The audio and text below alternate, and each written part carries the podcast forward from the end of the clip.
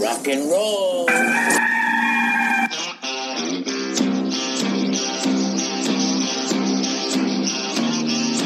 It's your daily dose of all things Gamecocks on the Inside the Gamecocks podcast. Here's JC Sherbert. Inside the Gamecocks podcast, JC Sherbert here with you on a Wednesday, November 11th. Thank you all for joining us today to talk about the Gamecocks. Will Muschamp had his press conference yesterday. Carolina playing Ole Miss Saturday night, 7.30 uh, e, uh, SEC Network. For now, I haven't heard anything about them moving the game around. So the network certainly could change because there's been some COVID uh, postponements uh, in the league, quite a bit actually, for this week. So it's going to be interesting to see how they end up working that out. Um, I think probably Alabama LSU won't be played uh, unless they extend things, reschedule the championship games, whatever. Um, but it looks like COVID's hit some teams pretty hard, including Texas A&M. We played Carolina last week, but as of um, you know yesterday, there were no issues with Carolina in terms of going and playing in Oxford this weekend against the Rebels. Rebels were 11 and a half point favorites. That's up from seven. Um, so the line is moving in that direction. And look, I think that uh, that's bound to happen when you got some some turmoil going on. You got some speculation out there on social media uh, about a coaching change, which none of it was true in terms of uh, it being imminent and happening this week. Um, I think there was a guy that uh, claimed to be a, a, reporter for the Knoxville News Sentinel. That I think somebody just made up a handle and uh, put some some picture there. I, I, googled that guy. I was like, I've never I've never heard of this guy, uh, and I don't know everybody, but I know a lot. And uh, I never found a byline from the Knoxville News Sentinel for him, and he didn't show up on any of the people searches or anything. So I think that's a completely fake handle that uh, somebody made up to get attention for themselves. So congratulations to whoever did that. That's I hope uh, I hope you really feel good about you know uh, what what what's happened there. I hope those 300 Twitter followers were were, were worth it because um, you sent a lot of people chasing things. Uh, so here's where we stand right now, and, I'm just going to break it down in terms of what's going on. Um, obviously, I think South Carolina's at the point where, eh, unlike last year, where you know things started going bad and people started griping and wanting change, and rightfully so. Um, I, I, think that the administration was just kind of like, well, wait a minute. How, you know, there, there, was no plan to make a change no matter what. Um, and so it had to be addressed. And, and it was, and it was quickly addressed. It was addressed during the season. And, you know, everybody kind of rallied back and stayed, you know, it was a terrible year. And they, they, they decided not to change course and, you know, made some moves on the coaching staff. And, um, kept going forward and and finished with a good recruiting class, whatever. You guys know the story. And, you know, so unlike last year, I think internally in the University of South Carolina, there is a, you know, there's more of a thing where a consensus saying if things don't change, there needs to be a change. Um, I do think strongly that, you know, inside the, the university, there, there's people pulling for a big finish. Um, and look, I don't, I don't think there's anything wrong with a big finish and, you know, a retention. I think that obviously there's some out there that, are just done and that's fine. I, I get it. I'm not saying that you're wrong. I, am just saying that, you know, you get to five and five, um, and get to a bowl, you know, or even six and four, which would be even better because at that point you've beaten Georgia again, and that, that's always a big game, right? You know, um, you keep moving on because um, I think five and five is kind of the ceiling for this team this year. I think that you know if you if you get there, then obviously that probably means one of the other quarterbacks came in and spurred a big finish. That always helps. Um, you know, means your defense is playing a lot better. That you fix some of the problems that that you've got. Um, you know, and so I, I think that you know that's obviously going to disappoint some folks out there who are just completely done right now and who have been done for a while. you know, but but that's kind of the hope I, I think internally with the powers that be, because it, it would be a lot easier you know, if you have to make a change, to make a change in a quote unquote normal year and not a COVID year, uh, where you're looking at millions of dollars in lost revenue and all that. That said, I, I do think the Gamecocks are going to be able to come up with the money. I, I, don't. I don't think that's a. You know, South Carolina has boosters like everybody else. They don't have as many uh, of these guys that could just like write checks for twenty million dollars and stuff, but there are some out there, and there's a broad coalition of of people that can donate. Um, I also think that you know when you look at it, you're going to take a hit, but but as John Whittle pointed out, you know with the buyout situation specifically with Muschamp, you know number one he can negotiate it, they can negotiate it, and he can take a, a lump sum and be done with it, save the university some money.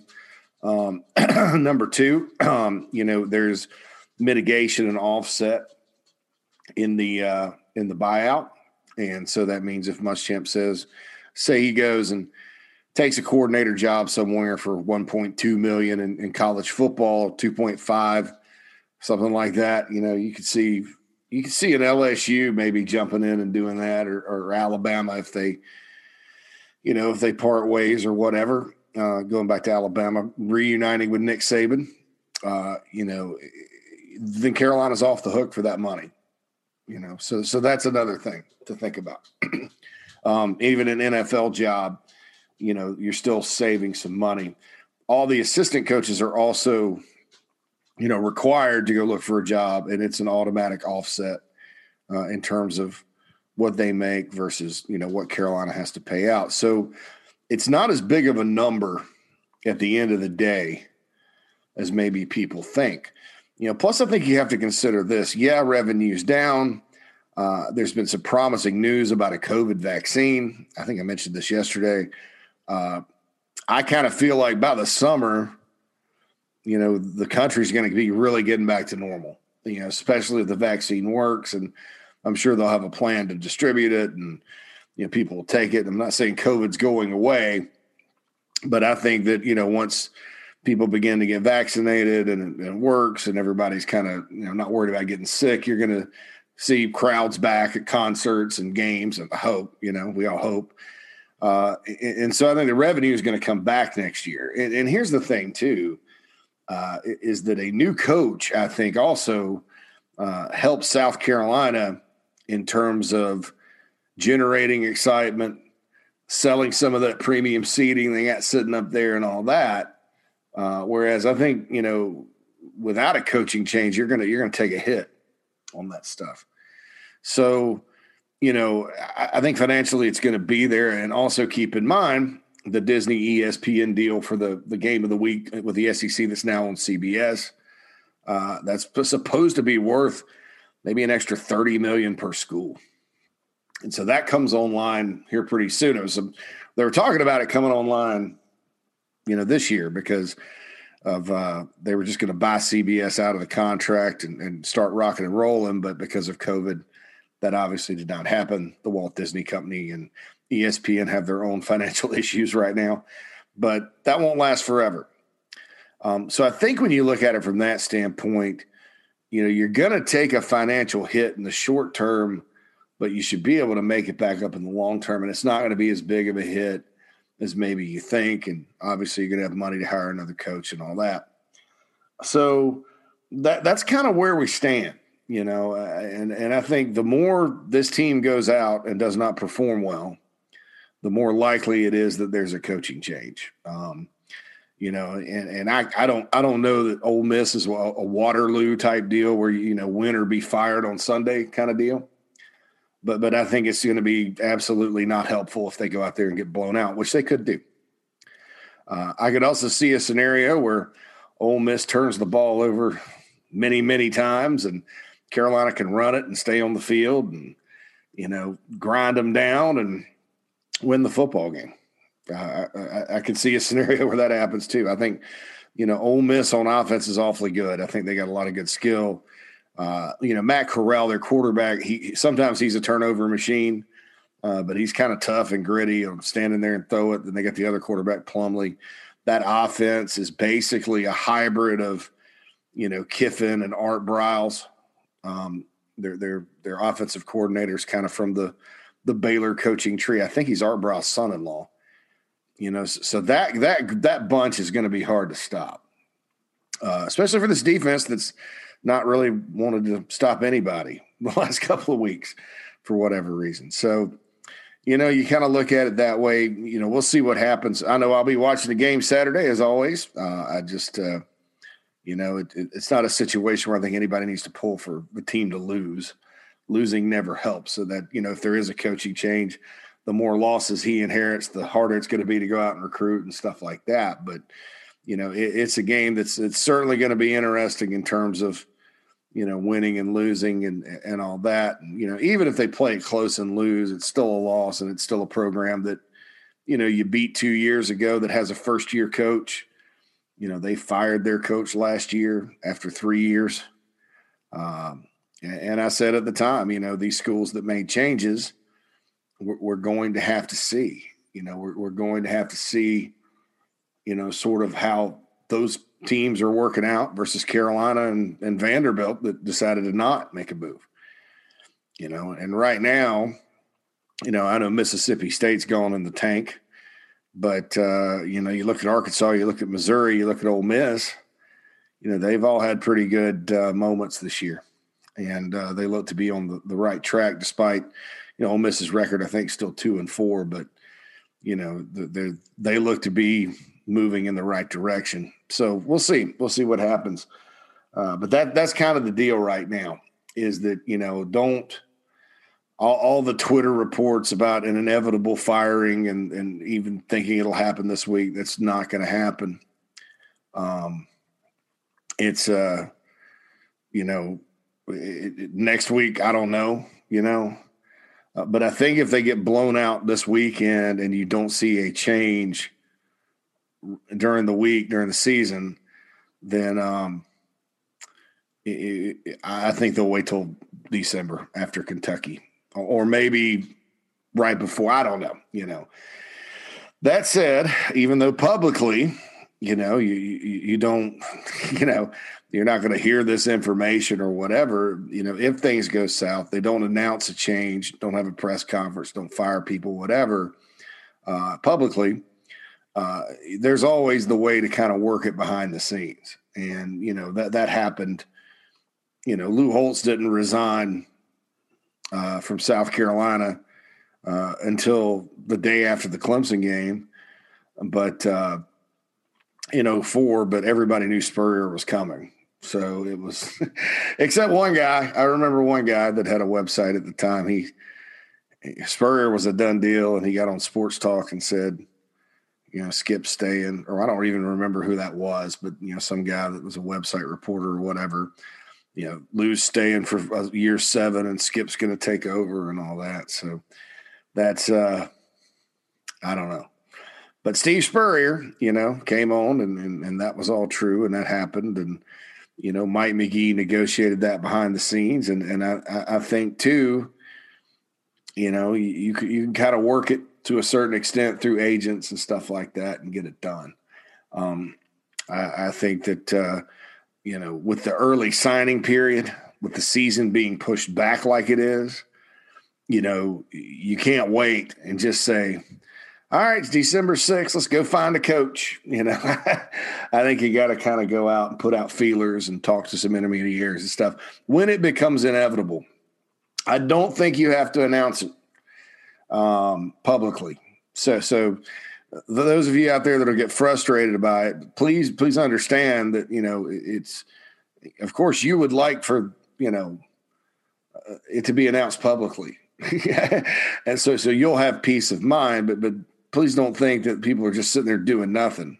I mean, that would be kind of malpractice if it was like, well, let's just go find a coach. Yeah, no, no, no, no. Um, I think that's uh, that's just one of those things. Um, so that's where things stand. And, and you know, I, I, know there's a lot of talk about a lot of different coaches, particularly Hugh, Hugh Freeze, Billy Napier, and Shane Beamer. Those are the guys that have been mentioned the most. you know, I think uh, people would really get behind Freeze, with, a, uh, the exception of a few that are worried about his baggage. I don't know if South Carolina is going to be able to hire Hugh Freeze. Uh, I just, you know, if they wanted to, and I, I, I feel like, based on some feedback I've gotten, that there's at least some support from the powers that be to maybe go in that direction. Um, I don't know how Ray Tanner feels about it. I don't know how Bob Caslen feels about it. Uh, you know, I, I don't. Uh, there is kind of a pseudo connection if you work your way up the food chain politically from Caslen to McMaster to, you know, Liberty, um, you know, and that would be helpful with vetting, I suppose. Um, and and so there's kind of a bucket there, I would guess. But you know, I, I don't know how he feels about hiring Freeze. I don't know about the board of trustees. You know, I would I would imagine some are going to be a little squeamish, but I, I think that would be the case in a lot of places. And I'll say this too: it, you know, Hugh Freeze is going to get another SEC job. That's the bottom line. You know, uh, South Carolina doesn't make a move on him here, or let's say, I mean, he he may not even. You know, this may be some kind of deal where his agent's floating his name out there, and you know well, let's see if South Carolina will bite. And, and, then Liberty has so much money; they do have a lot of money. They're paying him two point five million. That they say, all right, we'll pay you four, and you get another million and a half. And he sits there and waits on Auburn or Tennessee. You know, now do you wait on Tennessee? Uh, things are not going well for Jeremy Pruitt, but you know, what if Pruitt turns it around next year? There's no guarantee that job will open. Uh, there's never any guarantee Auburn will open at all. Um, and, but there's never any guarantee Auburn won't open. So you got to think about that too. Uh, if you're Hugh Freeze, so you know, it, would Texas be an option for him? So that's there's a lot of questions there. You know, it's not just as simple as go get it done.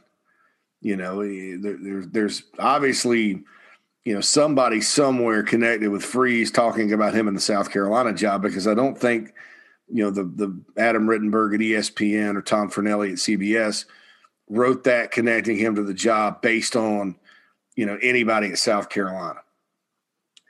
Uh, you know, I, I think it's coming from the other direction, and I've heard that too. And so that would be that. You know, just from a football standpoint, uh, that's the guy. You know, in my opinion, that if you want to knock it out of the park on this coaching hire, you want a guy that's a proven winner at every stop, that's always done, you know, more with less. You know, and, and I'm just talking football here, just on field results. You know, that's certainly a guy that can get it done, in my opinion. Um, now, all the other stuff, who knows? uh, you know, never was a big fan of the defiance at Ole Miss when when they kind of got busted, you know, and and I think Freeze was a little bit a part of that, but not much. But um, you know, that's more of an institutional thing at Ole Miss, I think, in my opinion. Um, I think you know Hugh Freeze is a hell of a football coach, and I, I think that just like everybody, he's made some mistakes in life, but he's probably a good person. I don't know him. He's one of the few people I don't I don't really know, never met. So uh, that's that. You know, Billy Napier's a name that's been thrown around. We all remember Billy from his days at Furman as the quarterback and an assistant coach at Clemson. Before Clemson was really what Clemson is now, you know, he was one of those guys that was able to go and get guys. You know, I mean, go and get a seat, help get a CJ Spiller. Um, you know, he recruited in state, really tough for the Gamecocks to recruit against. Um, probably did do some negative recruiting at the time with the Gamecocks, but uh, you know, he's a guy that's you know since he's left Clemson, uh, been at Alabama under Nick Saban, uh, went to Arizona State under Todd Graham. And those are two very different styles of coaches. Uh, and then he, I think he's working on his third straight division if he can win it at the Sun Belt, third straight Sun Belt championship game down at Louisiana. So, as a head football coach, you know, you do have now going on three years worth of winning and winning championships.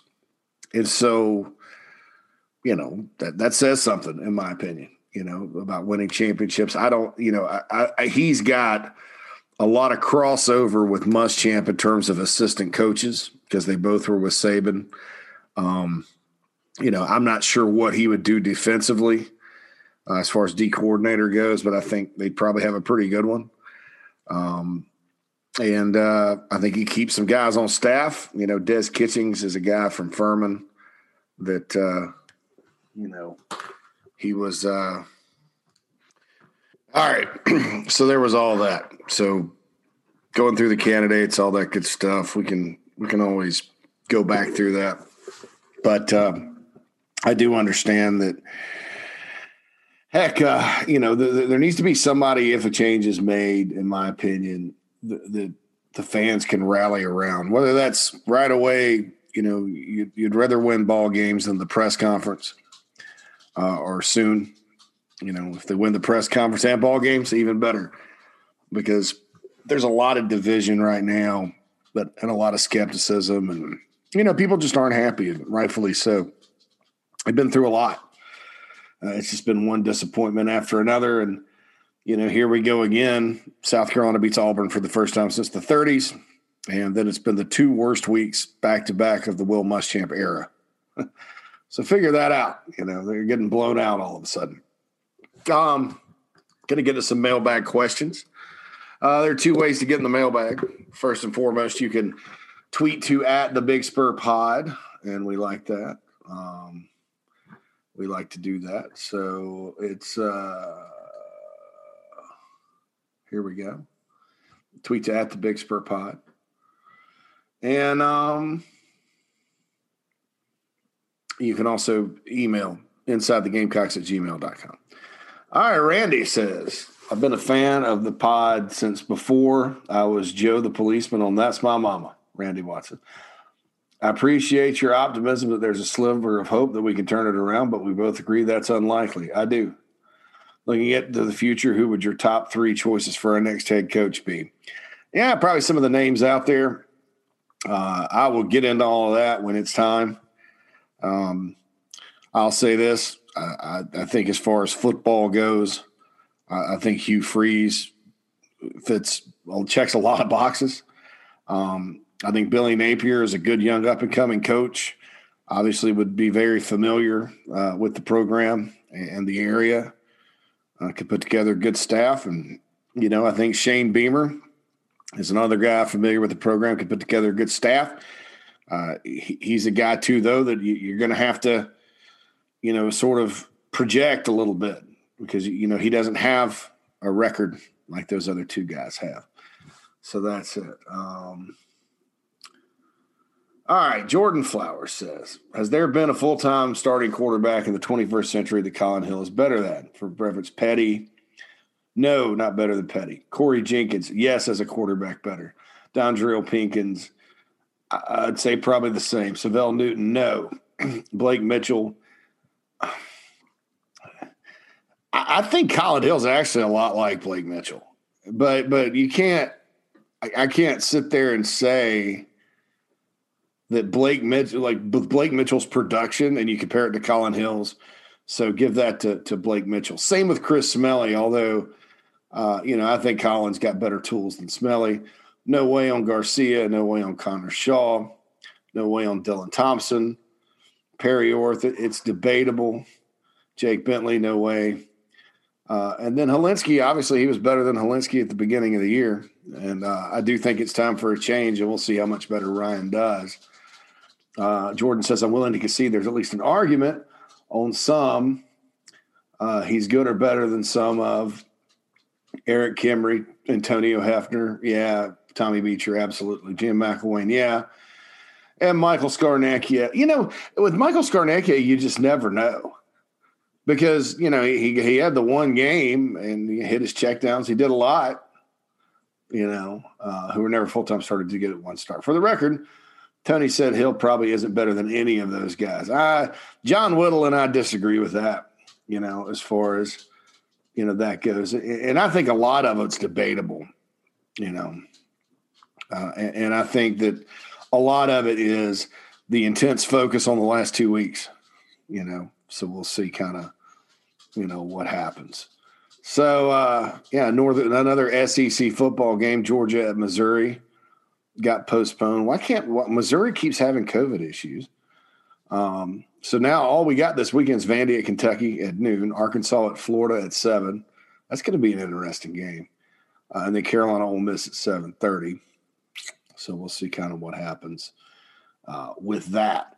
But yeah, Jordan, you know, look, I, I, I'm I'm I'm I'm going to say Colin Hill's had two back to back terrible games, and a change needs to be made.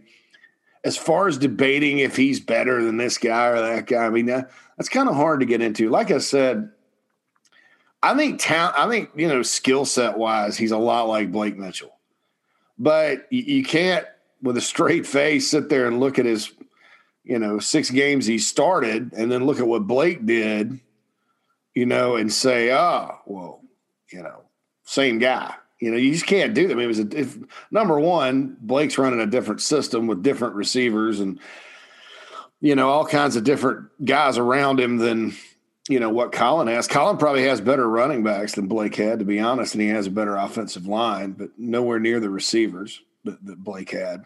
You know, so that that's a good. But you know, some of these guys you mentioned though, Hefner, Beecher, McElwain. I, I mean, I think it's pretty clear.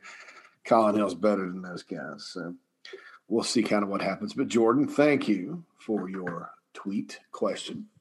That's always awesome. And again, tweet to at the Big Spur Pod, or um, and go follow that account. By the way, it's pretty good uh, or you can email to the inbox. The inbox was full yesterday, right? And so uh, I waited on some. And uh, so here we go. Start off with Thomas. Thomas had an issue with the tight ends. Uh, he said, I may not ex- have explained my tight end point well enough. I get that Bobo wants guys like McBride and that we're supposedly changing that approach of recruiting. My point was the more that you've mentioned how they kind of fell in love with the Casey Crosby type, and recruit a bunch of guys like that that would fit the role. If them doing so, that somewhat mirrors what you said about BMAC looking for the Deebo types of receivers. My question was, why do we go after BMAC for doing that at wide receiver, but seem to be accepting it for the tight end position? We don't go after BMAC for doing that at wide receiver. I said that's one thing that was a flaw, uh, you know, because he recruited guys that couldn't play. I mean, and then shouldn't Bentley be getting some of the heat for not taking various types of tight ends that could do different things? No. No, he shouldn't. And by the way, it's not like he didn't take. This is stupid. I mean, this is just. This is the, again. This is one of the most ridiculous, uh, hypothetical, you know, gotcha type of questions that, that that you typically send, and you know, you, you know what the deal is. I mean, come on, man. I mean, you take Traevon Kenion, he's 6'4, 250, supposed to be an inline guy. You take Keyshawn Toney, he's an H-back guy. You know, Kevion Mullins was recruited as a receiver. They had to move him in. Okay. I mean, I just, you know, I think you're, I think what you're doing, you know, because, you know, you're, you're trying to stir the pot. You want to criticize Bobby Bentley for things that, you know, are ridiculous. Um, and, and don't forget, Bobby Bentley was not the full time tight ends coach, you know, and, and his, you know, when he was there, you know, actually, he didn't even sign Kenyon and Tony. That was Pat Washington. Uh, he signed Eric Shaw and Jaheim Bell. So when those guys aren't good, you know, we're down the road and they're they're both bad, then you can come back and say, you know, Bobby Bentley's doing something wrong. Okay, this is stupid. Next is on fixing the O. The going narrative is that they fixed the play caller. The current problem is the lack of talent, especially at the skill positions. Muschamp, as has been reported, approves all takes in recruiting. So are we to believe that the fix is to allow Muschamp to approve more takes when that is directly connected to why we have the roster and lack of talent we currently have? I think that uh, you guys got to go sign good players. I think you're look again, you're looking into something like it's an assembly line because you don't understand the process. And, and, so your idea of what actually is happening is not nearly as you know cut and dry as you think. Muschamp does approve all takes because he's the recruiting coordinator and the head coach, but it, it's not like you know, and they kind of do it as a team. You know, so if you got a guy bringing you better players and you're improving better players, then then that's you know you're going to reap the benefit of that and also catch the criticism. I don't even know why we're talking about this because unless there's a miracle turnaround, this is all irrelevant to anything. Dakereon Joyner seems to have regressed at wide receiver. Word is last year he was hurt, which hinders his play. He's supposedly healthy this year and seems no better at all. Well, that hindered his. No, nobody ever said it. I mean, I didn't. I don't know what anybody else has said. What you've heard, I never said it hindered his play. I said it hindered his speed in the open field. Throw in the fact that we're supposed to have an OC that can find creative ways to get playmakers in space. It's even more baffling that he's not a bigger contributor. Is this a Joe Cox thing? Um, no, it's a Dakereon Joyner thing. He's not open. Can't get open. Period. Is this a Joe Cox thing? What are you talking about? This is the worst. This is literally the worst email I've ever gotten on the podcast. If the NCAA allows a one time free transfer, then I can see where you're going with the mass exodus, assuming we stuck with Muschamp, T Rob, and Bobo for at least one more season because of that. No. No. I don't think you're going to have, I never said you're going to have a mass exodus. I mean, especially in the last few weeks, I actually don't think it's going to be that bad. I do think it could be worse than it normally is. But keep in mind, too, when Muschamp took over, 22 guys left the program. And just to show you how bad the roster was at that point, I think only four of them even played college football again. So, so there you go. But no, and, and stop. I mean, you know, it's always these little emails you send and you post on the message board too, and it's like a little sneaky. Uh, this the and you make things up that we say, and you insinuate that I say it, and and it, it just ticks me off because it's not what I've said.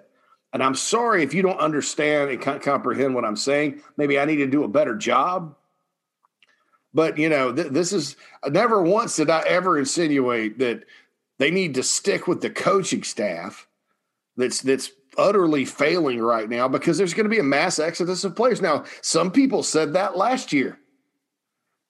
You know, when I was sitting there saying, you know, make a change. I think you need to consider making a change. Other people, people that have, you know, that do what I do, oh no, don't do it. Don't do it. You know, I think that was part of the administration's thing. Well, fine.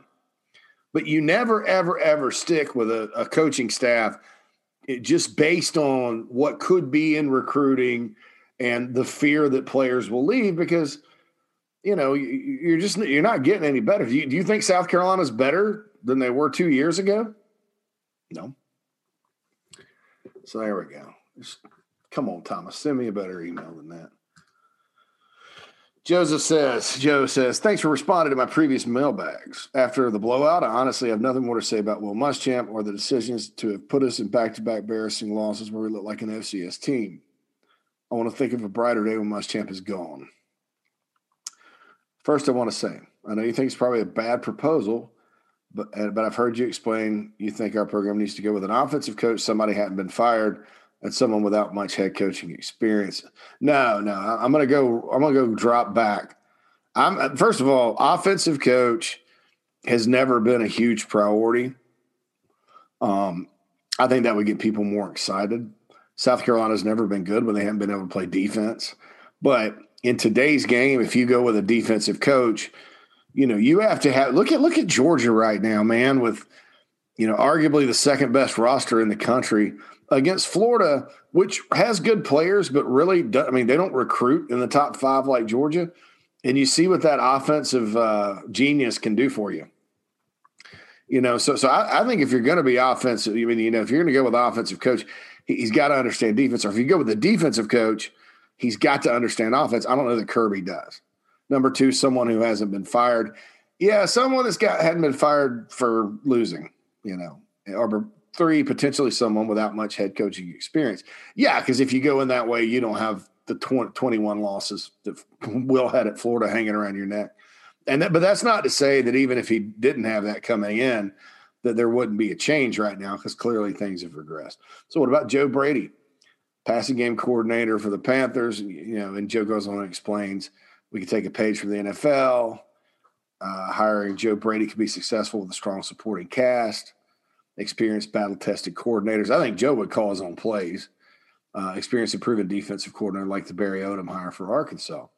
What are your thoughts? I, I don't think it's a bad idea. I, I actually think hiring Joe Brady would probably be a kind of a that could be a big time hire. I mean, you know, he's just one of those guys that's been very successful.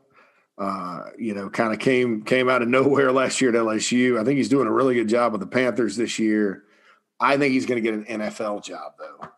But you know, to me, you know, you want to talk about uh, Joe Brady being the coach of Carolina. I don't know who wouldn't get behind that. I just, I just, you know, I just don't know if that would be a legitimate guy. I haven't heard anything about him. You know, Noah said, and Noah has Noah's email here is Joe Brady. Keep up the great work on the podcast. It was great for listening when I run. Congratulations for running. I saw an article this week that mentioned Joe Brady as a potential candidate for the job if Muschamp is fired. I thought it was a bit absurd since Joe Brady will likely be a head coach in the NFL within a year or two. Is there any reason for an up and coming coordinator like Brady to take a college job when he can get an NFL job soon? Well, I mean, I, you know, where does he want to be a head coach? And I am, uh, I'm googling that right now because I want to see exactly where this was. Dun, Nah, I don't. I don't even see it. Um. So you may have read it like you know you, you may have read it on one of those blogs or something. I don't know. I'm not, I'm not doubting you saw the article. Uh, but yeah, dude, look, if, if, they can go hire Joe Brady, I, I think that'd be a a potentially big time hire. You know, like the previous emailer mentioned, you'd have to have a staff. Uh, I think he can get kids excited about playing for him, especially on offense. Um, young guy, you know, has the pedigree, confident guy, good leader. Um, yeah, I'd have no problem with Joe Brady. I just, you know, I don't know that that's his few, you know, and look, you know, let's say, let's say the magic has left coach O and, and they, they continue to struggle this year. And then they have a, just a like a seven win bounce back next year, and then the next year he can, he has a year that they should be good, but they only win six or seven. You know, he Joe Brady could get LSU, so I, I, I don't know. I, I, think I think that's just one of those things where does he want to come down I seventy seven and play for South and coach South Carolina? Well, then if he does, I think you got to give him a strong look. But if he doesn't, you know, don't be don't be upset, you know, because I, I, think this guy's got a lot of options. But big Joe Brady fan. Have no idea how he'll recruit. Have no idea what kind of staff he put together. I just have a lot of faith in him as a coach, and I think he's going to be a great one.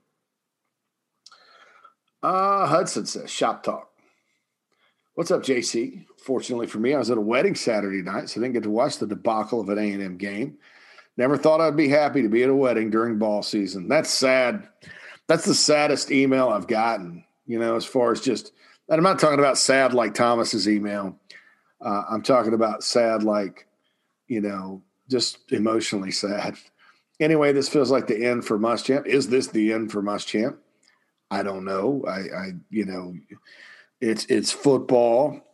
Um, stranger things have happened they were going to beat Ole Miss, Missouri, and Kentucky to finish five and five, which I think, and this is not my opinion that, you know, I, I don't have an opinion really about if they finish five and five. I could I could really see it go both ways. Um, but I don't I don't think there's any way in heck the any way in hell really the the the, the administration fires him if he gets finishes three and one and gets back to a bowl. Um, and I can see that both ways, know, really. Um, and and look, two weeks ago, beating Ole Miss, Missouri, and Kentucky didn't sound too daunting. Now it, it's it'd be I, would be I'd be shocked. You know, I, I think this team's probably going to win one more game, tops. With the way they're playing, tops. I don't think there's a great chance of victory this weekend. I've I've gone out, you know, with the scenarios because I, I do have scenarios, and you know, some of you need to realize that there are scenarios. I know you don't want to hear those, but there are scenarios, and that's that's kind of the way things work until it happens. Everything's just a potential or scenario. Um, I do think there's a scenario where he does, you know, finish out good. So I can't say for sure. Um, can we afford to fire him at this point? Hudson says yes. Um, yes and no. And I went through all that. I mean, I, I, do think with the way you can mitigate things down and save money, it's not that big 13 million plus. You know, you can get it down a little bit, uh, a little bit there. Thanks for doing the show, even when times are bad. This is as worse as they've been. I'm sure it isn't much fun, but there isn't much to be positive about. No, uh, I, will tell you what what it feels like right now from my end is I feel suffocated. I guess you know with with the with the whole thing. It, it's a smothering type of feeling watching this football team and following this program right now. Um, it's tough. I mean, even after the Auburn win, you know, usually it's like, all right, they've turned it around, and you know, all I could really say was there was an opportunity, and I, I, I sort of felt like they'd probably go down and not beat LSU. I didn't think they'd lose 52-24. Um, but he says, appreciate all you do, sir. Hudson, I really appreciate the uh, email. Thank you, buddy. Hudson has another one. JC, thank you for mentioning the kid from Saluda that, in my opinion, should have at least received an offer. Me too. I'm from Saluda and watched him for years. He's a credible talent. His name is Dalen Wright. I, I should have written his name down before I talked about him, but I, I didn't couldn't get to the database that fast. Uh, can't believe Muschamp didn't offer him. Watching him from the sidelines at the state championship last season when he had over four touchdowns and 150 receiving yards. Anyway, no question today. Just glad to hear you bring up a deserving kid. Yeah, see that kid's going to go to Virginia Tech, which is why Virginia Tech wins. They find guys like that. Beamer did, and Fuente did it at Memphis which is why Fuente was a good hire for them. I thought at the time. Don't know if he'll work out. And those of you that uh, you know want to you know have an opinion either way on Shane Beamer, I think that if Justin Fuente doesn't work out at Virginia Tech and Shane Beamer does not get South Carolina, we will all be able to find out the answers to those questions at some point soon. Um, I don't know that Fuente's getting fired though. I think he's you know he's hanging in there doing a pretty good job. Uh, but yeah, I mean, you let Virginia Tech come in there, you don't even look at him. You know, again, BMAC was still the receivers coach at the time. They went with Jakari Caldwell, which who I think is going to be probably pretty good. But you know, you looked at Wright on film and you were like, "Holy crap, he's really explosive and really good." Little old Saluda. So, um, that's another sad email for a third sad email. You know, they're sad the Thomas way. They're sad the Hudson way, and then they're sad that way. Yes, said JC from John. Yesterday you said, Who could have predicted our receivers would be this bad? Many people, though, expressed those concerns about the receiving corps over the offseason and training camp on message boards. Uh, look, n- nobody thought they would be this this bad. Okay. I also think it wasn't too hard to predict the group would be terrible if you looked at our roster and the lack of production returning. Well, I don't think you look at the lack of production when you're trying to figure anything out. I think you look at the talent and, and you assume some level of, you know, improvement. Otherwise, you know, you, you, if you were just looking at production, you'd have seen Pharoh Cooper caught six passes in 2013 and comes up the next year and calls, catches 69. I mean, guys get better. Just look at the last few games when Edwards went down for proof. Oh, proof. That group would struggle to get it done on game day. So, so you, John, this means that nobody ever gets better. And, and I just don't believe that because that's not the case in football. Obviously, the receiving corps is not good. Like Xavier Legette should be better, right? You know, Dakereon Joyner should be better. Rico Powers by game six should be better. I'm not convinced some of these guys are completely healthy either. Because we had we hadn't seen them. We had Shi Smith, who we didn't know would be a number one guy. Turns out he's really stepped up. See, guys get better. After that, it is a dumpster fire. Guys did not get better. We brought in a transfer from D2, and he's looked lost in the two games he's played and three different quarterbacks playing receiver. Uh, Urich, Doty. Doty's not playing receiver anymore. Urich isn't even on the roster as a player anymore. So there's one quarterback playing receiver. In your opinion, why exactly are the receivers this bad? Because Bryan McClendon didn't recruit well, and they've had injuries. And I, but I don't even know those guys were hurt. Would have been good. Um, I look at a team like Missouri who has less touted guys at the position as we do, but they still have a couple of options to get production from. Yeah, that's why you don't pay attention to star ratings. It's about the right guys. And South Carolina did not get the right guys at receiver. Can you speak what needs to happen for that group to be productive? Also, your opinion of Joe Cox. Is he in over his head? Or is it truly a lack of talent he's dealing with? And he's actually able to get the job done in time. You know, a lot of people think a lot of Joe Cox. I'll reserve judgment on that. Um, but these guys haven't gotten any better. You know, are they just that bad? Maybe. But I think if some of them are just that bad, you probably need to move them to defensive back. You know, we, we just had to talk about Dakereon Joyner. Uh, you know, I, I, think that you know, probably he needs to get the ball from scrimmage and maybe move him to a, a running back type position. Maybe switch him as a Quandre wideout. They don't. They, this staff though, Muschamp and get those folks. They don't make like Spurrier and Holtz would move guys. They'd be like, "All right, you're moving to defensive back this week." You know, they'd move guys around and, and try to piece it together in season. These guys, I Mill Muschamp just absolutely has not done that. Has not. You know, he doesn't seem willing to do it. P.S. Praise the Lord. It looks like Muschamp may be heading out the door. Yeah, I know. Then I don't have to answer questions like this. Bonus question How would you feel if someone hated you so much they paid you for 13, 13 million to leave because you sucked at your job? Well, John, you know, hate and sucked at your job. I mean, obviously, he's not getting it done. I don't know if anybody hates Will Muschamp. Um, I think it's strong, but how would you feel if if you got 13 million to leave because you failed at your job? I'd have mixed feelings, uh, and I think some of these coaches probably do too. Uh, I think I think with Muschamp, he's not going to feel too good because he's a competitor, and you know this is the second one where he hadn't gotten it done. Um, you know, but he's going to be able to take care of his family, and you know, if Will wants to go coach in the NFL or you know, coach a smaller program as a head coach in college, or if somebody wants to take that chance, and or if somebody wants to hire him as a DC, um, or heck, I think the guy could go into TV. People people get pissed off about his press conferences and stuff, but he's kind of a funny guy, and he knows the game. You know, so you imagine as a color commentator or something like that. I think the guy could be good.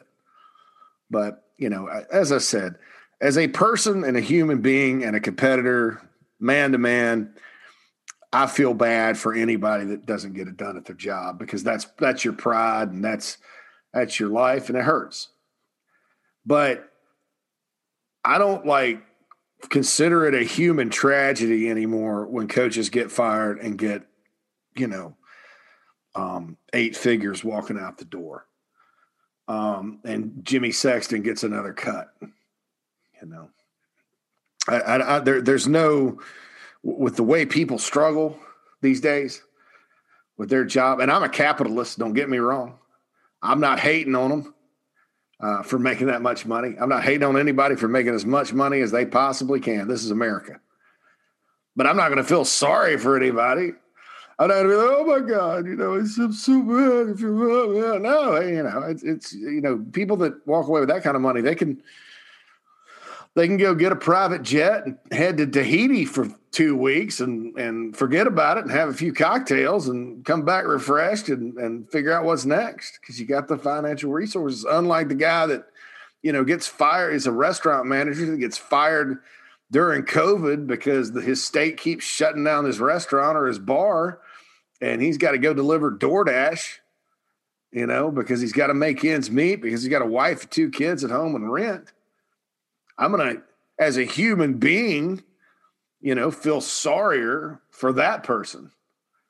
you know. But but but as far as like you know, do do I hate it when anybody that I, I like and respect, you know, fails at something that they wanted to succeed in? Yes. Do I feel sorry for these coaches that walk away with those money? No, I don't. If anybody, I feel sorry for the assistants who are all on one year contracts and they have families too. They don't get the, the golden parachute, most of them. So that's my thing. Uh, but John, you know, I, I I think the receivers that was one thing during preseason that I sort of I overshot because I and all I said I was very cautious with how I said it, but I, I said it like this: I said I'm not as concerned as maybe I once was. Um, and I just heard some good things coming out of camp, and obviously uh, Jalen Brooks is really good in practice. Uh, and, and you can kind of tell too that it's spotlight's getting to him because you know, like he was open the other night. Hill hit him in the hands. You know, good enough. He's good enough to get open, right? Just probably not ready for prime time. And I have no doubt Xavier Legette's good in practice. You know, and I think that's a microcosm of the entire Muschamp era because there's practice and, and then you see these guys go to the NFL that have played for the Gamecocks and they're performing at a high level individually. And you hear NFL people talk about guys and, and you, you, individually have this guy and you, and you, recruit these guys and you look at their measurables and you, and you look at how they play when they're not at South Carolina when they're in high school or in the pros. And, and it's the same thing happened at Florida and you just kind of look at it and you wonder what the hell the deal is. You know why does it why is it like that when they get to the games? I have no idea. That's the white whale of all this, folks. And all of you guys could email me, you know, theories about it. And and I bet, you know, if if I went through 10 of them, uh, probably eight of them will have already been shot down by multiple people that have played for, coached with, uh, no Will Muschamp. You know, is it this? No. Is it that? No. I've asked from here to eternity.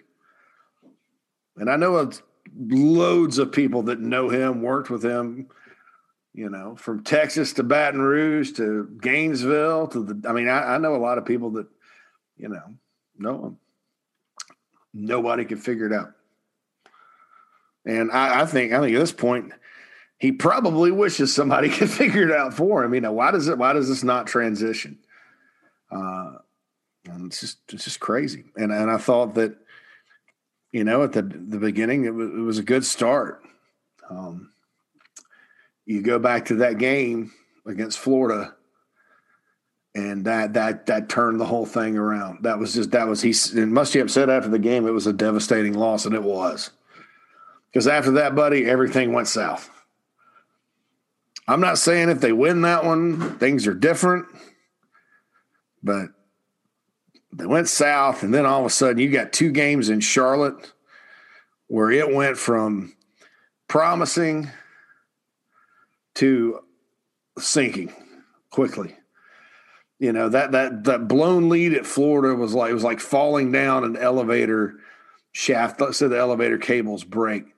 That that loss at Florida was the first cable breaking, and you fall down a couple floors and then the Virginia, North Carolina back to back, and and it wasn't just the Virginia. The Virginia loss, everybody could have lived with.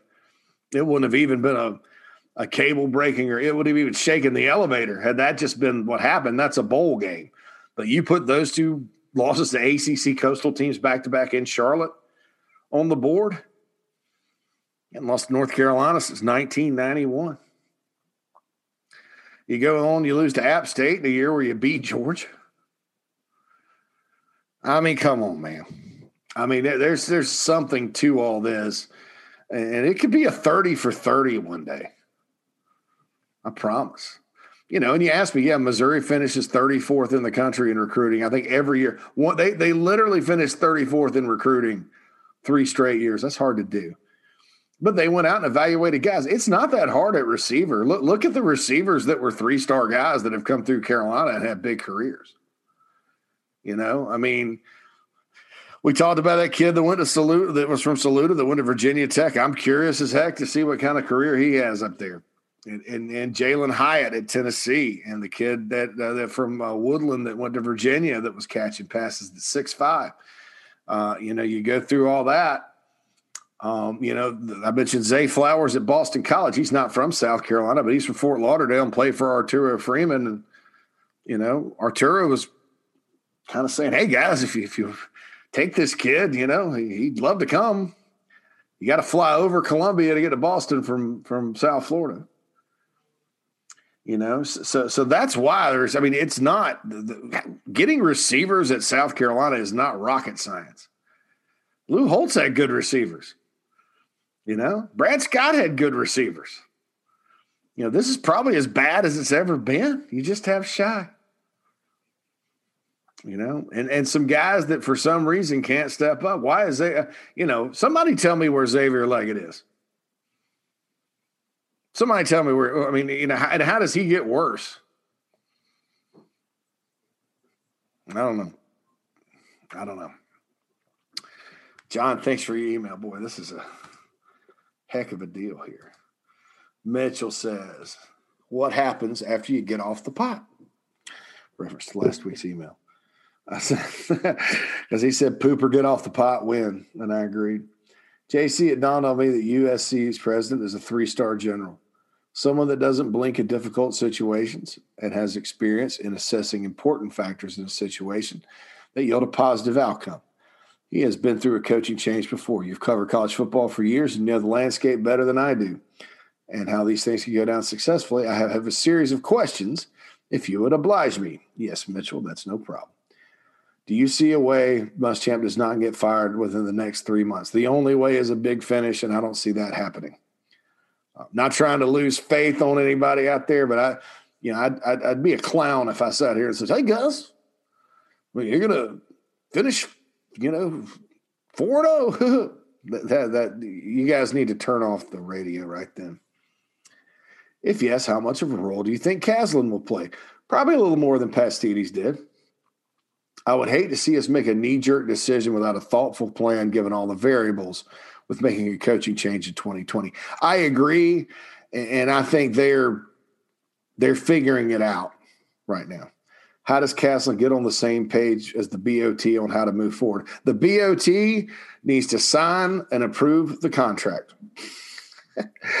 uh, you know, in my opinion, that that body, you know, the best thing they can do for South Carolina is to approve the contract and sign off on it. Let Caslen and Tanner and a committee or a search firm, you know, whoever's making the, the call here this time, do their job and let those guys on the BOT, you know, give their input because they're not all bad guys. But but but they, they, they need to say, all right, good good and go get a good coach and we'll back you up.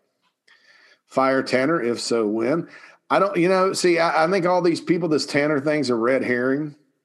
People are mad at Tanner because football is struggling and he hired the coach. They want him accountable and all that. Um, and I think Ray probably does need, you know, maybe a little bit different approach the next time, you know, he hires a coach. But at the same time, I, I think he made the right decision last time when you consider the other guys that were in the mix.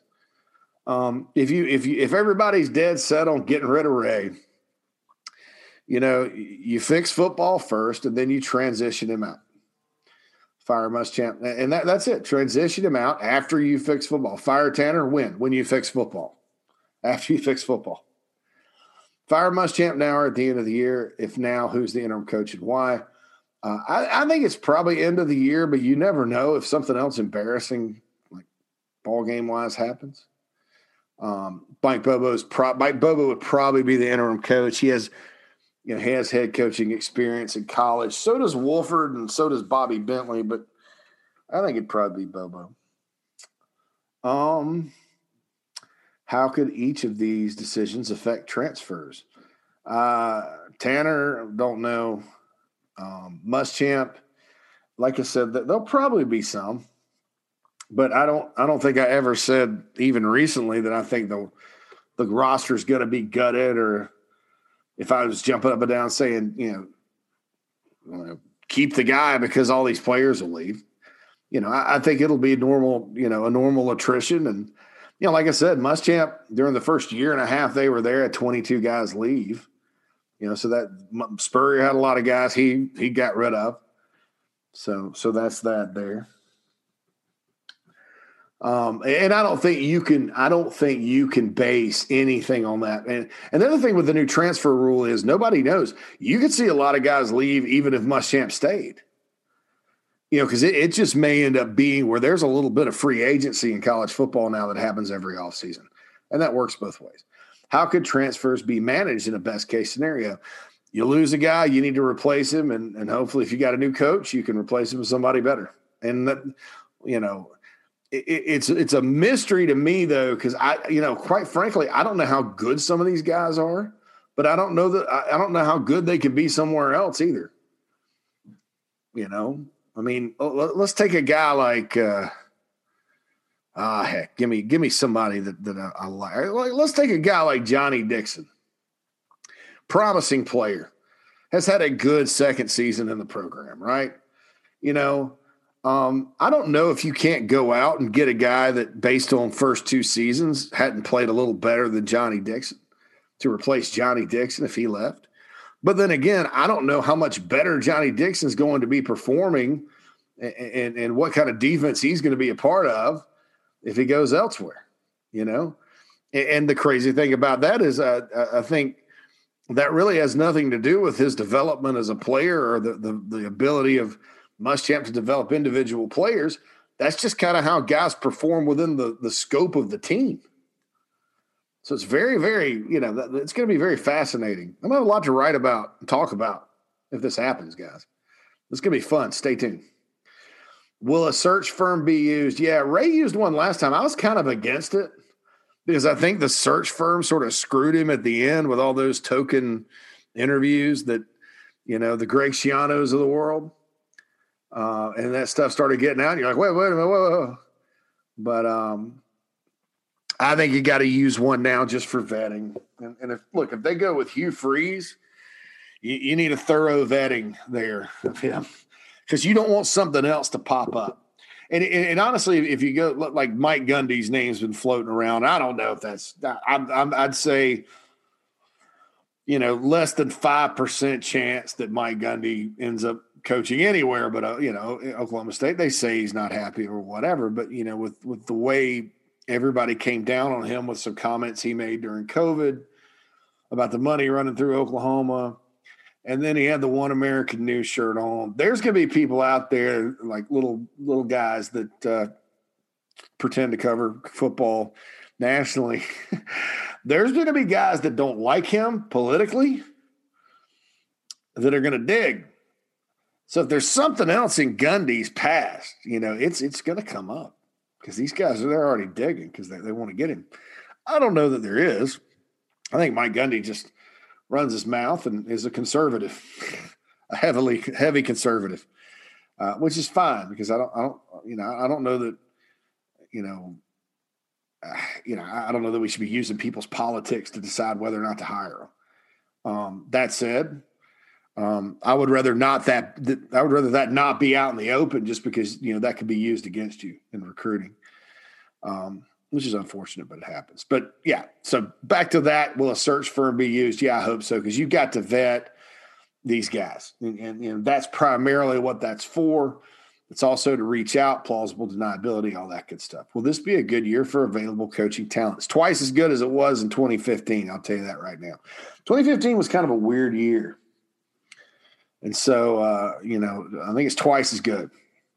What factors are important uh, in, in Caslen conveying a plan of how BOT interacts with boosters? Um, are you talking about like BOT taking their complaints? They already do. All those guys already know each other, man. I mean, the the the, the sports people on the BOT, they know all the money people, and some of them are the money people. So you know, I, I don't think it's going to be. Uh, I think the factors are, you know, let's not have four different BOT members, you know, quoted in the newspaper saying four different things like they had last year. I think that's what's important. Yo, this is from Derek. The current buyout is getting a lot of attention, deservedly so. How about future buyouts? Will schools finally come to their senses, or will agents continue to win the tug of war? Do you see a coaching target of ours saying no to the job if we hold firm on, on not offering a buyout? Well, Derek, I don't think that I don't think they're not going to offer a buyout. that that's just saying no buyout either way is is is crazy um, because the buyout also protects the school to a certain extent. Um, do I think maybe they will think twice eh, eh, before giving a extension and all that stuff? Uh, you know, I, I, think that the longer you're out of school, the, the lower the buyout needs to be. Even if you get an extension, you don't need to restore it back up. Um, at the same time, if you're worried about losing a, a coach, you know that that, that kind of protects both sides. Um, I think what you got to look at is what, what's going to happen with Jimbo Fisher and Texas A&M. I mean, he's he's obviously doing a good job this year, and they're going to win and may get in the playoff. Uh, but you know, let's say that thing gets into year four, five, six, and it's it goes bad, and A&M's on the hook for what 30, 40 million dollars. You know, those types of contracts like that you know, th- that may cause some people to rethink it. I think COVID will too, to a certain extent. But, you know, Carolina hires somebody, I'll tell you, the, the, the buyouts after years one, two, and three are going to be steep. That's just common. Uh, and you got to do that to get anybody good. Now, do I think that in the middle of it, you're, you're going to be quick to, you know, not only extension but restore everything? No, I, I think I think it's okay to add years to a contract I don't think it's okay. I, and I, I think what you got to do is say, okay, but your buyout's no longer the life of the contract. It goes down to like five million or whatever. You get five million to go away. But you know, yeah, and, and absolutely, if you if you just if you go, the University of South Carolina is no longer paying any buyouts to anyone, then you're not going to get anybody to come coach here. Nobody. So uh, that that's kind of the deal with that. But you know, I think you raise a great point here, Derek, as far as the buyouts and college football salaries in general. And I, I went through it that it's hard for me to feel sorry for people that are getting that kind of money to walk away from their job. Uh, and so uh, I'm right there with you. Uh, I think that's uh, that's something that college sports needs to kind of look at. And you know, I don't mind people making a t- making as much money as you know, they want to, but but like the the buyout Gus got at Auburn I mean, that that's ridiculous. You know, Auburn should have just let him walk and go go home to Arkansas, Gus. You know, because it's so it's so volatile there anyway. You know, you know that you're going to want to fire him the next year, and they do, and all that. So uh, I think that was ridiculous. Jimbo's contract was ridiculous. And, you know, the, the Muschamp thing kind of pales in comparison to those two things. But you know, if you're a program like South Carolina and you're kind of in a rebuilding job and, and, and, and, you know, you don't know whether it's going to go good or bad. See, the problem is in 2018, you looked at it and you were like, well, you know, screw the bowl game because it, it's a bowl game and guys weren't in it and Deebo was not there. But you looked at the offense and the way they played most of the season. Now, there were some games they didn't play well. And again, I'm not talking about the bowl game, and you look and you, you saw the big numbers at Clemson, and you saw they won a shootout at Ole Miss, and, and you saw that they beat Tennessee, you know, and, and you saw that they you know they beat Vandy earlier in the year, and you know Jake played at a high level for for six games, and you know then you look at the defense and you see that you know they had 11 starters out at different points throughout the year and had to play guys that had no business playing and you thought, well, there's hope on on defense, and he'll get the defense right, and the offense has really found something. Well, then the next year, and they hired Thomas Brown, and recruiting's going well. I mean, so you know, you look at it then, and and I think that there should have been some caution exercised, but uh, you know, it just uh, I, I, I also think that at that point it looked like things were heading in the right direction. Um, I do think that you know I, I could have. I think a lot of people would have been fine with the, the extension at the time and all that. Uh, had the, the, buyout not just continued to roll on because you know give the extension, let the buyout go. And I think people would have been fine too. Quite frankly, quite frankly, had they beaten uh, Florida and held on in the swamp that year. That's an eight win season rather than a seven win season. And with all the injuries on defense, you say it's fine. Um, that still doesn't change the next year and the bottom falling out, but um, I think it would have been fine. Derek, thanks for the email. This has been a great conversation with you guys today. Thomas, you know you get under my skin sometimes, man, but I sure hope you send an email back, and I appreciate you listening. I'll be on JB and Goldwater coming up here pretty soon in about 52 minutes from now.